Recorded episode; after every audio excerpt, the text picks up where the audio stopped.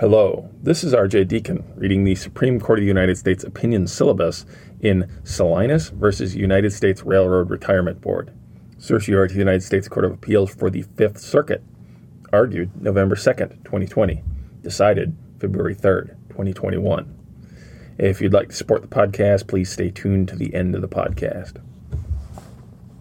In 1992, petitioner Manfredo M. Salinas began seeking disability benefits under the Railroad Retirement Act of 1974, RRA, based on serious injuries he suffered during his 15 year career with the Union Pacific Railroad. Salinas' first three applications were denied, but he was granted benefits after he filed his fourth application in 2013. He timely sought reconsideration of the amount and start date of his benefits.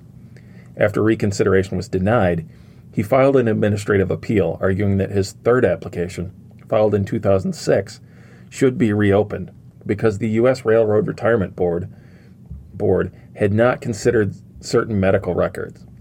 An intermediary of the board denied the request to reopen because it was not made within four years of the 2006 decision. And the board affirmed. That's uh, 20 CFR section 261.2b. Salinas sought review with the Fifth Circuit, but the court dismissed the petition for lack of jurisdiction, holding that federal courts cannot review the board's refusal to reopen a prior benefits determination. Um, the decision below was reversed and remanded, and Justice Sotomayor delivered the opinion of the court.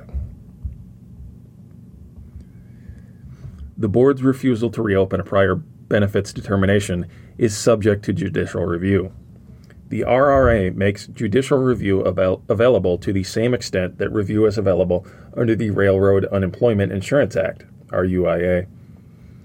See 45 USC Section 231G. Thus, to qualify for judicial review, the board's refusal to reopen Salinas' 2006 application must constitute any final decision of the board. Section 355F. It does. The phrase any final decision denotes some kind of terminal event, and similar language to the Administrative Procedure Act has been interpreted to refer to an agency action that both 1. marks the consummation of the agency's decision making process, and 2. is one by which rights or obligations have been determined from which legal consequences or from which legal consequences will flow. That's uh, Smith versus Berryhill. The board's refusal to reopen Salinas' 2006 denial of benefits satisfies these criteria. First, the decision was the terminal event in the board's administrative review process. After appealing the intermediary's denial of reopening to the board, Salinas' only recourse was to seek judicial review. Second, the features of a reopening decision make it one by which rights or obligations have been determined or from which legal consequences will flow. For example, a reopening is defined as a conscious determination to reconsider an otherwise final decision for purposes of revising that decision. That's 20 CFR section 261.1 little c. It therefore entails substantive changes that affect benefits and obligations under the RRA. The board reads section 355F's earlier reference to any other party aggrieved by a final decision under subsection C to mean that each authorized party may seek review of only a final decision under Section 355C. Section 355F, however, uses the broad phrase any final decision without tying it to the earlier reference to Section 355C, a notable omission, since Congress used such limiting language elsewhere in Section 355. See Section 355C5. Any ambiguity in the meaning of any final decision must be resolved in Salinas' favor under the strong presumption favoring judicial review of administrative action. That's uh, Mach Mining LLC versus EEOC. The board attempts to rebut that presumption by arguing that various cross references within Section 355 prove that Section 355F and Section 355C are coextensive. There are several indications, however, that 355F is broader than 355C. For example, under Section 355G, determinations that certain unexpend- unexpended funds may be used to pay benefits or refunds are subject to review exclusively under Section 355F. Yet, the board concedes that such decisions fall outside 355C. The board's remaining arguments also fall short. First, the board analogizes 355F to the judicial review provision addressed in Califano versus Sanders.